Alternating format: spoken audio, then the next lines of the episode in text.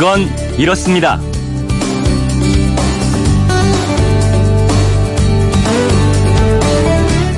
안녕하십니까 오승훈입니다. 제1차 세계대전과 스페인 내전에 직접 참여한 경험을 바탕으로 세계 문학사에 남는 큰 작품을 쓴 미국의 소설가가 있습니다. 누구를 위하여 종을 울리나 노인과 바다의 작가 어니스트 해밍웨이죠. 이 해밍웨이는 글을 쓰는 방법이 남들과 좀 달랐다고 합니다.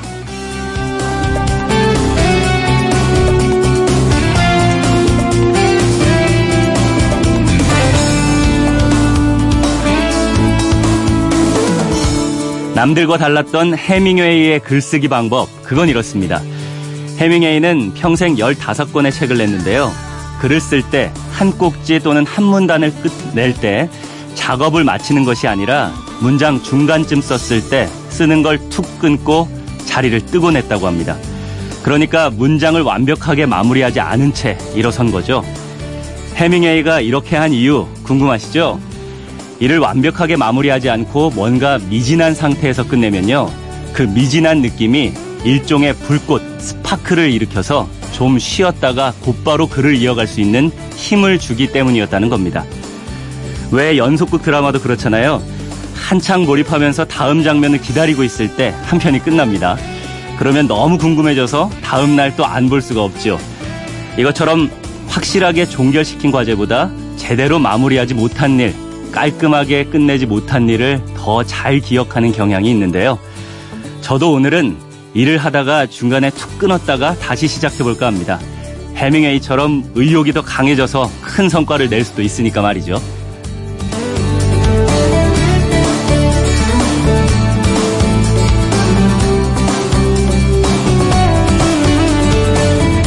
9월 7일 금요일 그건 이렇습니다. 오승훈입니다. 금요일은 다른 날보다 일찍 일어나기가 힘든 날이지만 그래도 하루 일과를 다 마치면 가장 홀가분해지는 날이죠. 금요일 시작도 상쾌하시라고 신나는 노래 준비해봤습니다. 악동 뮤지션의 다이나소어.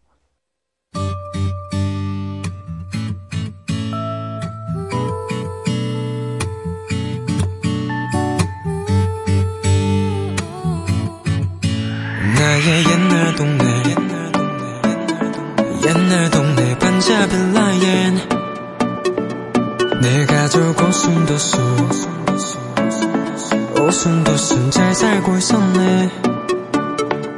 화장실 문 밑엔 지갑하는 구멍이 매일 밤 뒤척거리시던 아버지. No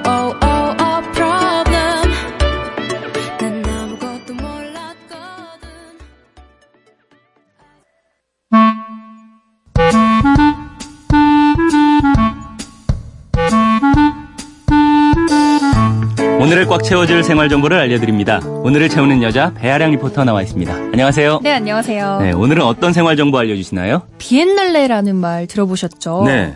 이탈리아어로 2년마다라는 뜻이에요. 아, 이런 뜻이었군요. 보통은 미술 분야에서 쓰이면 2년마다 열리는 전시 행사를 말하는데요. 네. 세계에서 다양한 종류의 비엔날레가 열리지만 그 중에서 역사나 권위로 따져봤을 때 가장 으뜸은 베니스 비엔날레라고 할 수 있습니다. 음, 네. 1895년에 창설돼서 지금까지 개최되고 있는데요. 여기에 우리나라는 1995년 제45회 전시부터 독립된 국가관을 개관해서 참가하고 있어요. 음, 네. 이것 말고 우리나라에서 자체 적으로 열리는 비엔날레도 있잖아요. 네. 광주 비엔날레인데요. 맞아요. 올해로 12번째를 맞는 광주 비엔날레가 7일 그러니까 바로 오늘 개막합니다. 음. 근데 사실 비엔날레 중에서는 광주 비엔날레가 가장 많이 알려져서 그렇지 서울, 부산 등에서도 개최하거든요. 네. 여기서 열리는 것들도 볼거리, 즐길거리가 굉장히 많아요. 그래서 오늘은 올해 열린 광주 비엔날레에 대해서 설명해 드리면서 음. 다른 대도시에서 열리는 비엔날레에 대한 정보들도 같이 전해 드릴게요. 네. 이 우리나라에서는 광주 비엔날레가 가장 오래됐고 규모도 크지 않나요? 맞아요. 광주 비엔날레는 올해 12번째니까 1995년부터 시작됐는데요. 네. 국내 최대 규모예요. 음. 이번 비엔날레는 상상된 경계들이라는 주제로 오늘부터 11월 11일까지 66일간 열릴 예정인데요. 음. 광주 비엔날레 전시관과 국립아시아 문화전당, 문화창조원 등에서 43개국 출신 팀 포함 작가 164명의 작품을 만나볼 수 있어요. 네. 특히 특히 이번에 눈여겨볼 만한 게 북한 작품 22점을 감상하실 수 있다는 음, 점인데요. 네. 미국 조지타운 대학의 교수를 맡고 있는 문범강 큐레이터의 북한 미술 전시예요. 22점 대부분이 세계 최초로 공개되기 때문에 더 주목받고 있는데요. 네. 이번 비엔날레를 위해서 지난달 말부터 중국 베이징과 미국 워싱턴에서 작품이 항공으로 반입됐습니다. 그렇군요. 북한 최고 작가인 최창호 인민예술가와 김인석 공훈예술가 등 32명이 참가했고요. 그5.18 광주 민주화 운동과 관련된 작품도 전시된다고요. 그동안 밖에 공개되지 않았던 5.18 광주 민주화 운동의 사적지, 옛 전남도청 회의실이 이번 광주 비엔날레 기간 동안 잠깐 개방돼요. 네. 이곳은 5.18 당시에 시민분들이 사용했던 공간이자 최후 항쟁지이기도 한데요. 지금은 5.18 민주평화기념관 3관입니다. 이곳에서는 백승우 작가의 연상기억법과 염종호 작가의 피부 깊숙이 등의 그 시대가 묻어나는 작품을 감상하실 수 있고요. 네. 또5.18 당시 계엄군과 시위대 사이에 충돌이 있었던 전일 빌딩도 니나 샤넬 에브니의 현수막 작품으로 채워져요. 이 작가는 아프리카계 미국인 투쟁의 역사를 다루면서 사회의 정치적인 문제들을 탐구한 작가인데요. 전일 빌딩 전면에 대형 작품을 설치하고요. 작가가 직접 수집한 군과 경찰, 시위대들의 뉴스 이미지로 채워질 예정입니다. 아무래도 비엔날레가 2년에 한 번 열리다 보니까 언제든지 볼 수 있는 게 아니잖아요. 그렇죠. 수도권 지역 관람객들을 위해서 광주 비엔날레 입장권과 KTX, SRT 등의 열차권을 묶은 패키지 상품도 출시됐거든요. 그렇군요. 또 전시 기간 동안은 전시관과 버스 터미널, 광주 송정역을 순회하는 셔틀버스가 운행된다고 하니까요. 가시는 분들은 참고하면 좋을 것 같아요. 네. 부산 비엔날레는 내일 개막한다고요. 내일부터 11월 11일까지 65일 동안 부산 현대미술관과 구한국은행 부산 본부 등에서 열려요. 비록 떨어져 있어도 라는 주제로 34개국, 팀 포함 65명이 참가하는데요. 네. 이 부산 비엔날레에서 눈길을 끄는 건 부산의 비극적인 역사의 현장을 관람객과 직접 찾아가서 관객의 참여를 유도하는 퍼포먼스형 작품을 선보인다는 점입니다. 네. 정윤선 작가의 길 위의 진실이라는 작품인데요. 부산을 비롯해서 전국 각지에서 일어났던 형무소 재소자 학살 사건을 바탕으로 해요. 부산역에서 출발한 버스가 부산 현대미술관을 종착지로 해서 부산 곳곳에 역사가 담겨 있는 현장으로 직접 가본다는 점에서 의미가 깊죠. 음, 네. 이 퍼포먼스는 9월 8일, 9월 9일, 11월 10일 등 총 3일 동안 진행되기 때문에 참여하고 싶다면 부산 비엔날레 공식 홈페이지에서 사전 신청을 반드시 하셔야 합니다. 그렇군요. 서울에서 열리는 비엔날레도 궁금한데요. 서울 미디어시티 비엔날레인데요. 네. 서울 시립미술관이 주관하는 미디어 아트 축제로 어제 개막했어요. 음. 11월 18일까지 서울 시립미술관 서소문 본관 전관과 서울 미디어 캔버스에서 감상하실 수 있는데요. 올해 비엔날레의 주제는 좋은 삶이에요. 음. 기존의 비엔날레보다 넓어진 형식과 범위로 즐기실 수 있고요. 무엇보다 관람료가 무료입니다. 음. 또 비엔날레 기간 동안 정시뿐만 아니라 강연과 토론회, 공연 등의 다양한 프로그램이 진행되거든요. 네. 주말에 한번 가보신다면 좋을 것 같아요. 네, 설명 듣고 나니까 정말 지역마다 다 가보고 싶은데요. 저도 그래요. 그래서 나온 게 비엔날레 통합 패스인데요. 네. 이걸 구입하게 되면 9월 1일부터 11월 30일까지 3개월 동안 4개의 유료 비엔날레 음. 그러니까 광주, 부산, 대구 또 전남 국제 수묵 비엔날레까지 한 번씩 이용하실 수 있습니다. 네. 다 간다고 가정했을 때 입장료를 따로따로 계산해 보면 4만 3천 원이 드는데요. 이 패스권이 있다면 16,100원에 네 가지 모두를 즐길 수 있는 거죠. 오, 대단하네요. 또 비엔날레 통합 패스 구매자는 정해진 기간 내에 고속철도를 무제한으로 탑승할 수 있는 철도 패스라는 교통 혜택도 있으니까요. 예술 여행을 계획해 보시는 분들은 자세한 사항을 전국 주요 코레일 여행센터에 문의해 보시는 게 좋을 것 같습니다. 네. 이 가을 참 여행하기 좋은 계절인데 곳곳에서 열리는 비엔 날레 찾아보면서 올가을 미술에 물들어 보면 어떨까 싶습니다. 오늘을 알차게 채울 꽉 찬 정보였습니다. 지금까지 오늘을 채우는 여자 배아량 리포터였습니다. 감사합니다. 네, 감사합니다.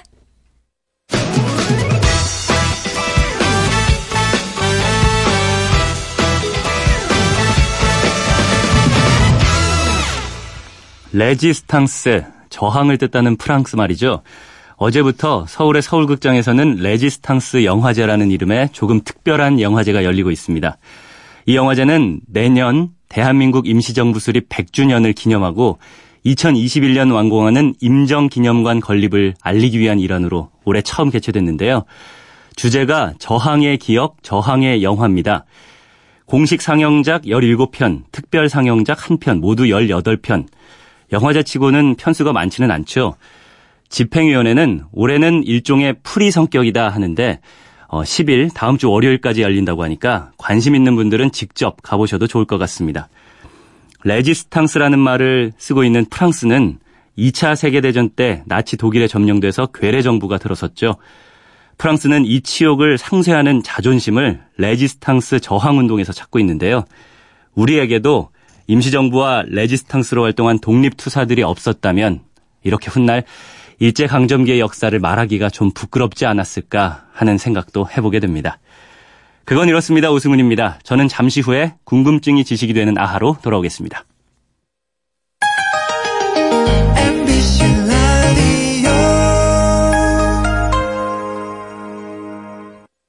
왜라는 말을 다른 나라 사람들은 어떻게 소리낼까요?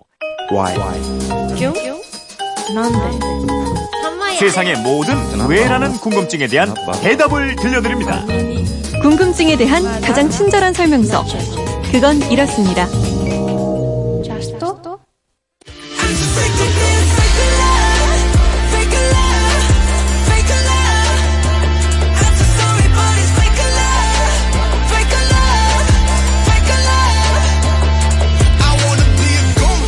네. BTS 방탄소년단의 Fake Love 들으셨는데요. 어, 휴대폰 뒷번호 2486 쓰시는 청취자께서 이런 문자 주셨습니다. 우리나라 방탄소년단이 미국 빌보드 200 차트에서 또다시 1위를 했습니다. 한류 열풍이 정말 대단한 것 같아서 기분이 좋습니다. 이 한류라는 말은 누가 쓰기 시작했고 이런 현상은 본격적으로 시작된 것은 언제부턴가요? 하셨는데요.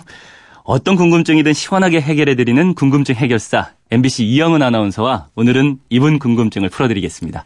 안녕하세요. 안녕하세요. 네. 이영은 씨도 방탄소년단 노래 뭐 좋아하는 곡 말고 부를 줄 아는 노래 있겠죠? 아, 널 위해서라면 오승은 아나운서 위해서라면 아, 하고 싶지만 네, 네. 다른 청취자분들 아, 귀를 그래도, 위해서 그래도 노래 불러주네요. 아무튼 이 한류라는 말을 누가 만들었고 언제 시작됐냐 이런 궁금증이에요. 네, 한류와 관련해서 오늘이 아주 의미 있는 날입니다. 네. 1996년 9월 7일 22년 전 오늘인데요. 음. MBC TV 토토즐 아시죠? 그렇죠. 토요일 토요일은 즐거워해서 정식으로 데뷔를 한 그룹이 있어요. 바로 H.O.T입니다. 아, 오늘이 H.O.T 데뷔 22주년이에요? 네, H.O.T는 전사의 후예로 데뷔를 했는데요. 이 방송이 나가자마자 놀라운 일들이 벌어지기 시작합니다. 음. 다음 날 일요일 SBS 인기가요에 H.O.T를 보려는 팬들이 몰려왔고요. 음. 그 다음 날 월요일엔 강타 씨가 학교를 가려고 집 문을 연 순간 놀라운 광경을 목격하게 됩니다. 놀라운 광경이요? 뭐 누가 와 있었어요? 네, 여학생들이 집 앞에서 진을 치고 있었어요. 음. 그리고 한 달 만에 소속사로 팬레터가 무려 3포대씩 배달되면서 1세대 아이돌 H.O.T의 팬덤이 시작됐습니다. 음. 그럼 이 1세대 아이돌 H.O.T 가 한류의 시작이라고 봐야 되나요? 한류라고 하면 외국에서 젊은이들을 중심으로 한국의 음악, 드라마, 영화, 패션, 게임, 음식, 헤어스타일 등등 대중문화와 한국의 인기 연예인을 동경하고 배우려는 현상을 말하는데요. 음, 네. 사실 H.O.T는 한류의 한 분야인 K-팝의 시작이고요. 한류의 첫 시작은 드라마입니다. 음, 맞아요. 중국에서 드라마 인기가 엄청났죠. 네, 1993년 최수종, 최진 씨 주연의 MBC 드라마 질투하고 박상원, 최시라 주연의 여명의 눈동자가 중국에서 방영되면서 시작됐고요. 네. 97년에 사랑이 뭐길래가 중국에서 엄청난 시청률을 기록했어요. 아, 사랑이 뭐길래 하면 이순재 씨가 그 대바라 이렇게 하면서 그걸 연발했던 그 드라마요. 네, 맞아요. 이때부터 본격적으로 한류가 시작됐는데요. 네. 조금 전에 말씀드린 H.O.T가 2000년에 중국 베이징에서 만 명 규모의 콘서트를 열어요. 음. 이 공연이 엄청난 열기를 뿜어내니까 중국 언론들이 이걸 대서특필하면서 한류라는 단어를 쓰기 시작했다고 합니다. 음, 그러니까 이 H.O.T가 한류를 시작한 건 아니지 아니지만 한류를 분출하게 만든 계기는 된 거네요. 그렇죠. 이 공연을 계기로 해서요. NRG, SES, 베이비복스, 신화 등이 중국에 진출했고요. 이어서 동방신기는 중국뿐 아니라 일본 등 아시아 전체에서 큰 인기를 얻습니다. 네.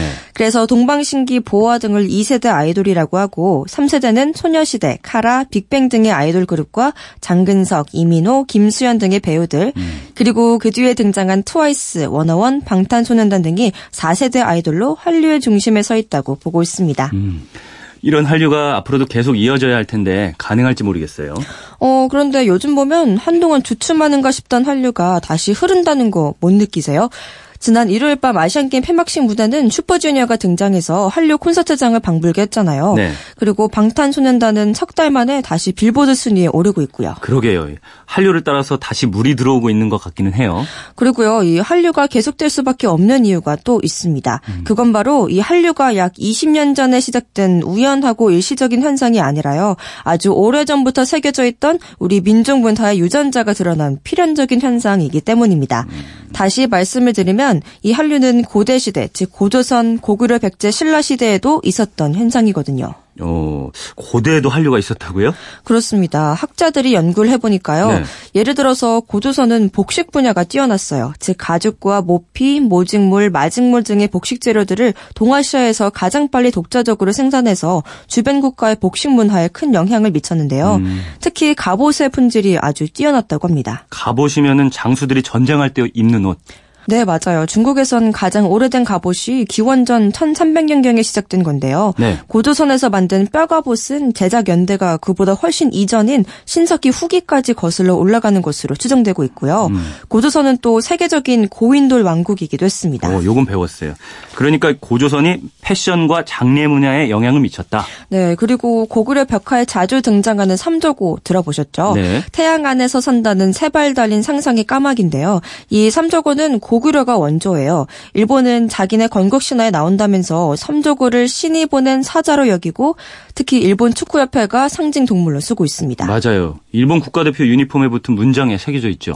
또 우린 생활에서 가장 중요한 세 가지를 의식주라고 하잖아요. 네. 중국은 이걸 식이주라고 합니다. 오. 순서가 달라요. 이것만 봐도 의류, 즉 패션 문화를 중시했다는 걸 알 수 있고요. 음. 그리고 고구려 벽화를 보면 가무를 즐기는 장면이 많이 나오는데요. 이웃나라 사람들이 주목할 만큼 노래와 춤을 즐기는 민족이기도 했습니다. 음, 듣고 보니까 이게 우리 유전인자에 정말 그런 게 있나 보네요. 실제로 삼국의 공연 예술도 아주 높은 수준이었대요. 그래서 저 멀리 서역 지방에서 연희가 유입됐을 때 이걸 잘 받아들여서 우리 것으로 승화시켰고요. 네. 여기서 나온 고구려악, 백제악, 신라악 등의 음악과 공연을 중국과 일본에 전하기도 했죠.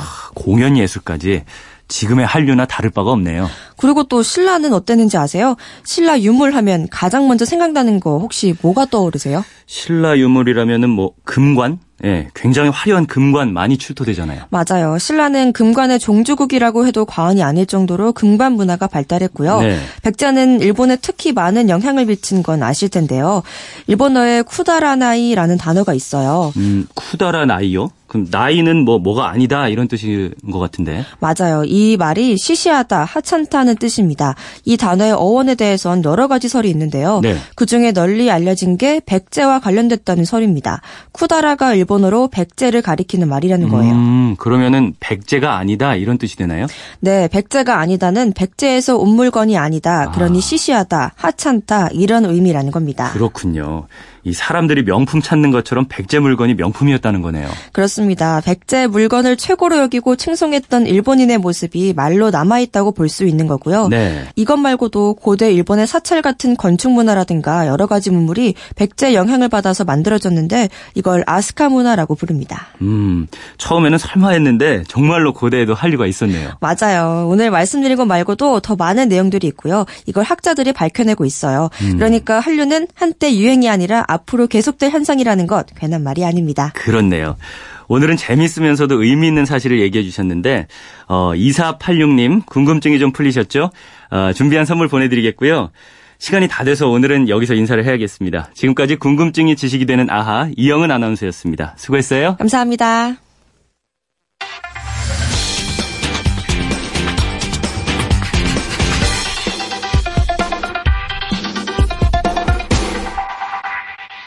범죄를 저지른 것으로 의심받아서 수사 대상이 된 사람을 피의자라고 하는데요. 형사소송법에는 피의자를 보호하기 위한 많은 제도와 규정들이 있습니다. 그렇지만 실제에 있어서는 그런 것보다 더 중요한 게 있을 수도 있다고 합니다. 과연 피의자로 경찰이나 검찰에 소환될 때 가장 중요한 게 무엇일지 궁금한 키워드를 풀어보는 키워드 인터뷰 코너. 오늘의 키워드 수사를 받게 됐을 때에 대해서 황규경 변호사와 이야기 나눠보겠습니다. 안녕하세요. 예, 안녕하십니까? 예. 경찰이나 검찰에서 피의자로 조사를 받게 될 때 가장 중요한 게 뭘까요? 우선 유죄냐 무죄냐 음. 뭐 다툴 사건이냐 선처를 호소할 사건이냐 이런 이제 판단하고 가는 게 제일 중요합니다. 아, 요걸 판단해 가지고 그러면 조사를 대하는 태도가 달라질 수 있다 이런 얘기인가요? 네, 그 부분이 굉장히 이제 중요한 거죠. 네. 그러면 먼저 잘못이 없는데 억울하게 왔다고 생각하는 경우에 어, 수사기관에 가서 있는 대로 이야기한다. 뭐 이런 생각으로 가면 되는 걸까요? 그 저희가 이제 표현에 이제 굉장히 씩씩하다 예. 그 이런 말을 할 때 저희는 이제 그렇게 싹 좋은 의미로 드리는 말씀이 아닌데요. 네. 이 씩씩한 분들은 뭐 잘못이 없는데 무슨 문제냐. 음. 가서 경찰한테 뭐 수사관한테 있는 대로 그대로 얘기하겠다. 이러고 이제 가시는 거예요. 음. 네. 오히려 자기를 고소한 사람이 문제다. 뭐 그러니까 무고로 나는 고소를 할 테니까 변호사 보고 그거는 좀 맡아주고 이 사건은 나 부른 거는 내가 알아서 갔다 오겠다. 네. 이러고 이제 가시는 분들이 있는데 정말 잘못한 게 없으면 그렇게 네, 뭐 그렇게 씩씩하게 이제. 얘기하고 가셨는데 덜컥 구속되시는 분들이 있어요. 아. 자기가 이제 법적으로 뭐 전문가가 아니니까 네. 본인은 뭐 문제될 거 없다 이러고 갔는데 뒤늦게 이제 후회를 하시는 거죠. 뭐 예를 들어서 이제 회사 운영하시는 분들이 음. 네. 뭐 사실상 자기 이제 개인 회사나 다름 없이 이제 운영하시는 분들이 있어요. 주식 회사인데도 네. 이분들 같은 경우는 이제 회계가 좀 부족한 경우가 있거든요. 그러면 그 자료가 없으면은 경찰에서는 객관적 자료가 없으니까 의심을 할 수밖에 없는데 음. 나뭐 사적으로 내가 뭐 그렇게 뭐 쓴 거 없다 이렇게 이제 얘기를 하시다가 횡령, 배임, 뭐 그 액수도 뭐 수억 단위로 나오시는 분들도 많고요. 예. 그래서 이제 미리 이제 준비를 하고 가시면 좀 자료가 부족해도 그걸 보완을 하거나 소명을 해명을 할 수가 있는데 네. 그런 거 없이 갔다가 이제 구속이 막상 돼버리면요. 사실 재판받는 그 과정이 굉장히 이제 어려워집니다. 음. 아무리 내가 뭐 잘못한 게 없다 이렇게 생각을 하시더라도 고소장 내용 꼭 확인하시고 네. 그 자기 혐의 사실 꼭 확인하시고 그거에 대해서 자기가 설명할 자료 뭐가 있나 꼭 확인을 하셔야 됩니다. 네. 꼼꼼하게 살펴야 되겠군요. 그렇습니다. 그럼 조금이라도 잘못이 있을 경우에는 어떻게 네. 해야 됩니까? 일단 고소인도 사실은 거짓말이라고 해야 될까 좀 과장을 좀 많이 하시는 경우가 있고 네. 뭐 피의자도 그렇지만 그래서 이제 고소인이 얘기한 거 전부가 다 이제 사실이 안 맞을 때가 많거든요. 네. 그러면은 냉정하게 요거는 맞고 요거는 아닌 것 같고 이런 식으로 구별을 좀 하시는 게 사실 좋은데 네. 일단 다 아니다. 다 거짓말이다. 이렇게 이제 우기시는 분들이 굉장히 좀 많으세요. 음. 이 위험한 행동입니다.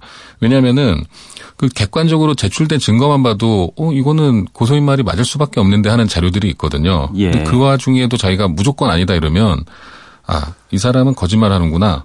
그러니까 소위 말하는 증거인멸 우려가 있다고 이제 보이게 되는 거죠. 음. 아, 거짓말 하는 것 자체로. 그렇습니다. 네. 그러면 이제 구속 위험이 이제 굉장히 커지는 거죠. 아, 위험한 행동입니다.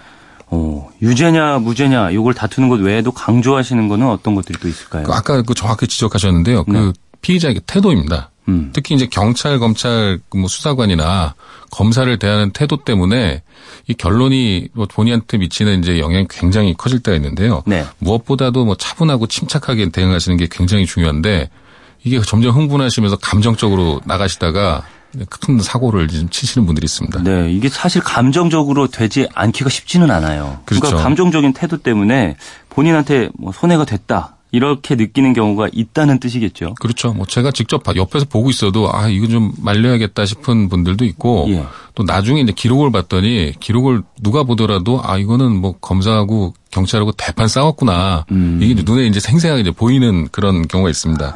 근데 이런 네. 경우에 검찰이나 그 경찰에 대해서 왜 이렇게 화가 나셨냐 이제 물어보면은 고소인 말만 그대로 유리하게 얘기를 하고 내 말은 안 들어주더라 네. 이 말씀들을 참 많이 하시는데요. 그럼 더 감정적이 되죠. 근데 수사관들은 물어볼 때 고소장을 바탕으로 물어볼 수밖에 없어요. 고소인이 이렇게 이렇게 얘기를 했다. 음. 네. 사실이냐 이걸 확인하는 거니까 고소인이 낸 자료하고 그 고소인이 그 고소장을 기초로 이제 물을 수밖에 없는 거죠. 예. 근데 이제 오해를 하시는 거예요. 내 말은 안 믿고 고소인 얘기만 나한테 자꾸 한다. 네. 그러고서 이제 공격적으로 대하시다 보면 문제가 생길 수가 있는 거죠. 네. 그런데 이게 처음 이렇게 경험하는 사람 입장에서는 이게 감정적으로 될 수밖에 없을 것 같아요. 왜 내 말은 안 믿어줘? 이런 생각이 음. 네네. 떠오를 수밖에 없을 네. 것 같고 이렇게 실제로 감정적인 태도로 나가다가 뭐 상황이 나빠진 경우 이런 게 혹시 예가 어, 있습니까? 실제로 그 겨울철에 이제 무면허 운전하시다가 네. 단속 보고서 이제 유턴해서 도망가시던 분이 있었어요. 음. 근데 이분이 그 유턴해서 도망가니까 경찰이 그 반대쪽에도 배치가 돼 있거든요. 그렇죠. 근데 눈길이라 사실 이제 좀 빨리 달린 것도 아니고 이제 도망만 치는데 경찰이 이제 잡으려고 제지하는데 이 경찰분이 네. 그 넘어지셨어요. 어. 넘어지시면서 이제 뭐 그 여기 뭐 자국 같은 게 좀 엉덩이나 옷에도 좀 나고 이런 상태였는데 예. 이분이 자기가 넘어뜨린 게 아니다. 음. 이 사람이 자기를 제지하려다가 눈길에 제풀에 넘어졌다 뭐 이런 식으로 하면서 네. 자기한테 경찰이 누명을 씌운다고 아주 그냥 뭐 경찰서가 그냥 떠나가라 뭐 이런 식으로 소리를 막 엄청 지르고 한 거예요. 그러니까 이제 경찰분들이 뭐 굉장히 황당하신 거죠. 자기들한테 누명을 씌운다 이제 이러고 나오니까 경찰 입장에서는 그렇죠. 네. 근데 음주운전 단속하다 경찰분들 뭐 사고 나서 사망하시고 이런 사건 가끔 뉴스에 나오잖아요. 네. 이런 굉장히 예민하세요. 그 도망가려고 하다가 자기들하고 부딪히고 뭐 이런 거 신경 안 쓰는 사람들. 예, 그럼요. 그래서 이제 그런데도 누명 씌운다 거짓말한다 이러니까 이 경찰분이 아주 그냥 엄정하게 대응을 하신 거죠. 음. 본인 진단서 떼고 본인 다친 거 사진 다 찍고 해서 제출을 다 했습니다. 이렇게 사진이나 진단서까지 막 다 제출을 하고 이렇게까지 피해 사실을 자세히 밝히지 않는 경우도 뭐 많이 있잖아요. 그렇지 않을까요? 경찰분들이? 경찰분들은 보통은 그냥 넘어가려고 하시는 경우가 굉장히 많아요. 음. 왜냐면은 이분들이 그 피해자로 조사받는 것 자체도 자기 일하는 시간을 뺏기는 거고 네. 또 자기가 진술을 하면 나중에 그 법원까지 가서 증인으로 또 나가야 되는 경우가 많거든요. 근데 보통은 휴일 시간 빼서 이제 가셔야 되고 네. 그래서 보통은 그냥 피해가 있어도 참고 넘어가 주는 경우가 많은데 이분들이 오죽하면은 이제 이걸 갖다가 자기가 피해가 이만큼 있다 해가지고 이 진단서 내시고 사진까지 찍으셨냐 이런 거죠. 보통 이 지구대 예전 파출소로 가죠. 거기서 술 드시고 와서 행패하시는 분들 굉장히 많으시잖아요. 그러니까요. 그냥 넘어가는 그냥 다 넘어가 주시잖아요. 많을 것 같다는 생각이 그런데도 불구하고 경찰이 그렇게까지 대응했다 할 때는 음. 이분도 진짜 그 심정적으로 굉장히 그냥 마음이 그냥 속상하다 음. 이런 뜻이죠. 그렇겠네요. 그래서 아까 말씀하신 그 예에서는 어떤 결과가 나왔습니까? 이분 같은 경우는 제가 봤더니 그 경찰분 다쳐도 진단서 2주밖에 안 나왔어요. 아, 예. 그렇기 때문에 제가 잘못했습니다. 나중에라도 이렇게 하고 넘어갔으면은 그런 문제가 없었을 텐데 네. 경찰에서 구속영장 신청하고 검사가 구속영장 청구하고 법원에 구속시켰습니다. 네. 그리고 나서도 법원에서 재판받을 때도 예. 그 변호사 입장에서는 그냥 잘못했다라는 걸 확실하게 인정을 하고 가자라고 해서 그렇게 하기로 했는데 이분이 또 판사가 뭐 실제로 수사받을 때는 아니라고 막 했던데 이러니까 아닙니다 또 이렇게 나온 거예요. 그러니까 이제 말이 또 오락가락 하니까 실형을 또 선고를 받았습니다. 아, 그렇군요. 너무 그렇게 감정적으로 나가는 것도 또 안 될 것 같기도 한데. 굉장히 위험성이 큰 행동입니다. 네. 근데 보통은 또 경찰서나 검찰에 가면은 주눅이 좀 든다고 할까요? 이렇게 자기 할 말을 못하는 게 또 문제가 될 경우도 많을 것 같아요. 그런 분들도 있는데요. 네. 반면에 기싸움 하시는 분들도 있어요. 이 음. 기싸움 하시는 분들이 굉장히 좀 위험할 수 있습니다. 네, 오히려. 그러니까 자기가 만만한 사람이 아니다. 내가 피해 보지 않겠다. 뭐 이런 심리 같은데 이 경찰이나 검찰이나 다 사람이거든요. 감정 상하게 만들어 놓고 자기 말 잘 들어주길 바란다. 이건 현명한 생각이 아닙니다. 네. 그 실제로 뭐 얼마 전에 있었던 사건인데 뭐 한 10명 정도 조사를 받는데 그 중에 한 분이 검사랑 정말 대판 싸웠다는 거예요. 네. 감정을 진짜 상하게 하면서. 음. 그러니까 검사도 이분에 대해서 더 신경을 쓰면서 자료 조사를 더 이제 그 치밀하게 이제 한 거죠. 이분은 이제 수사 결과물이 더 많이 나온 거예요. 음. 네. 딴 분들은 뭐 기소가 안 되거나 가벼운 사안으로 기소가 됐는데 결과적으로 이분은 더 이제 중한 사안으로 이제 기소가 된 사안도 있었습니다. 네, 어쩌면 소극적인 것도 뭐 문제가 될 수 있긴 하지만 오히려 감정적으로 대응하는 게 더 큰 문제가 될수 그렇죠. 있다라는 말씀이신 것 같아요. 피의자가 수사를 받기 전에 또 주의를 주는 부분이 있다면 어떤 게 있을까요? 저 같은 경우는 이제 말을 길게 하지 마시라고 해요. 네. 왜냐면은 그 질문에 대한 답만 정확히 하고 넘어가면 객관적인 그 상황으로 남겨두는데 자기 얘기를 길게 길게 이제 느려서 하다 보면은 안 해도 좋을 말이 이제 툭툭 튀어나올 때가 있습니다. 네, 어떤 예가 있을까요? 예를 들어서 뭐 돈을 안 갚는다 해서 이제 사기로 고소를 당한 분이 있는데 네. 이분이 가서 이런 얘기를 하시는 거예요. 아니 다른 사람들은 돈 빌려주고도 다 가만히 있는데 저 고소인만 나를 이런 이유를 모르겠다. 음. 그러면은 경찰 입장에서 이제 새로운 정보가 온 거죠. 아, 이 사람이 돈 빌린 거 안 갚아서 단순 채무불이행 아닌가 이렇게 생각하고 있었는데 네. 아, 돈 빌려준 사람이 여럿 있었어? 그러면은 돈 갚기가 쉽지 않았겠네. 근데 이렇게 되면 어 그러면은 갚지 못할 돈을 또 빌린 거 아니야? 그럼 사기 아니야? 이런 식으로 이제 가게 되는 어, 거죠. 그럴 수도 있겠네요. 결정적으로 이제 불리해지는 거죠. 어, 그렇군요. 진술하는 태도에 대해서 이야기를 하고 있는데요. 진술을 거부하기도 하잖아요. 뭐 우리가 미란다 원칙인가 해서 네. 예, 뭐 얘기하지 않아도 되는 뭐 음, 권리가 있고 이런 뭐 것도 있는데 미란다 원칙은 체포할 때 네. 체포 이유 뭐 이런 거 이제 고지를 하는 거고요. 네. 당신 어떤 혐의로 지금 이제 체포를 한다. 변호사 선임할, 행사할 선임할 수. 있고 뭐 진술 거부할 수 있고 뭐 네. 이런 얘기를 하는 건데 그 경찰이나 검찰에서 조사받을 때도 이제 진술 거부할 수 있다 이런 통보를 다 해주죠. 네. 뭐 불리하게 쓰이지 않고 다만 법정에서 이제 뭐 진술하는 건 증거로 쓰입니다. 이렇게 네. 이제 통보를 해주는데 그 법정에서도 뭐 대답하지 않겠습니다. 뭐 이렇게 하는 뭐 경우도 있는 거고. 법적으로는 자기 권리지만 네. 실제로 드라마에서가 아니면 진술 거부권을 행사라고 얘기하는 변호사는 거의 없어요. 아, 왜요 그렇습니까? 그 특별히 뭐 진술 거부권 행사할 뭐 어떤 사안이 있을 수도 있겠죠. 음. 근데 대부분의 경우에는 진술 거부하겠습니다 이러면 자기가 거짓말을 하지 못해서 음. 그 고소인의 얘기를 반박하지 못해서 차마 거짓말은 못해서 이제 말을 못한다 이렇게 생각하기 쉽고요. 그리고 또 한 가지는 아 이분이 경찰이나 검찰을 못 믿는구나 이런 생각하죠. 내가 너랑 말 섞기 싫다. 너 못 믿겠다. 나에 대해서 불리하게 쓸 것 같다. 네. 이런 식으로 이제 드러나기 때문에 그래서 좀 많이 말리는 편입니다. 근데 이건 꼭 여쭤보고 싶은 게 법에는 사실은 불리하게 적용되지 않는다 이렇게 되어 있는 거 아니에요? 네네, 근데 그렇죠. 이, 게 법적으로 불리해질 수도 있는 이유는 아무래도 그 기록을 보는 건 사람이니까요. 판사고 음. 검사고 다 직접 보면은 네. 아이 사람이 뭔가 숨기네. 이 사람이 뭐 거짓말 하는 것 같은데 숨길 게 있는데 이런 식으로 이제 받아들이게 되고 네. 그 쓸 때 이렇게 씁니다. 경찰분들이 이때 피의자 묵묵부답하다. 그러면 보면은 굉장히 느낌이 안 좋죠. 변호사 네. 입장에서 그 수사 기록 볼 때 아 이거 참 안 좋네 이런 생각이 절로 듭니다. 그렇군요. 오늘 검찰 경찰에 조사받으러 갈 때에 대해서 얘기 나눠봤는데 뭐 감정적으로 대응하면 안 된다. 그리고 좀 웬만하면 잘 준비해서 가는 게 좋을 것 같다는 얘기로 정리할 수 있을 것 같습니다. 이런 일이 발생하지 않는 게 제일 좋지만은 만일의 사태를 대비해서 좀 알고 있는 게 좋을 것 같은 그런 의미 있는 정보였던 것 같습니다. 지금까지 황규경 변호사와 이야기 나눠봤습니다. 변호사님 감사합니다. 네 감사합니다. 오늘 저녁 8시에는 대한민국 축구대표팀과 코스타리카의 평가전이 예정돼 있는데요. 새사령탑인 벤투 감독의 데뷔전이라 더 관심이 갑니다.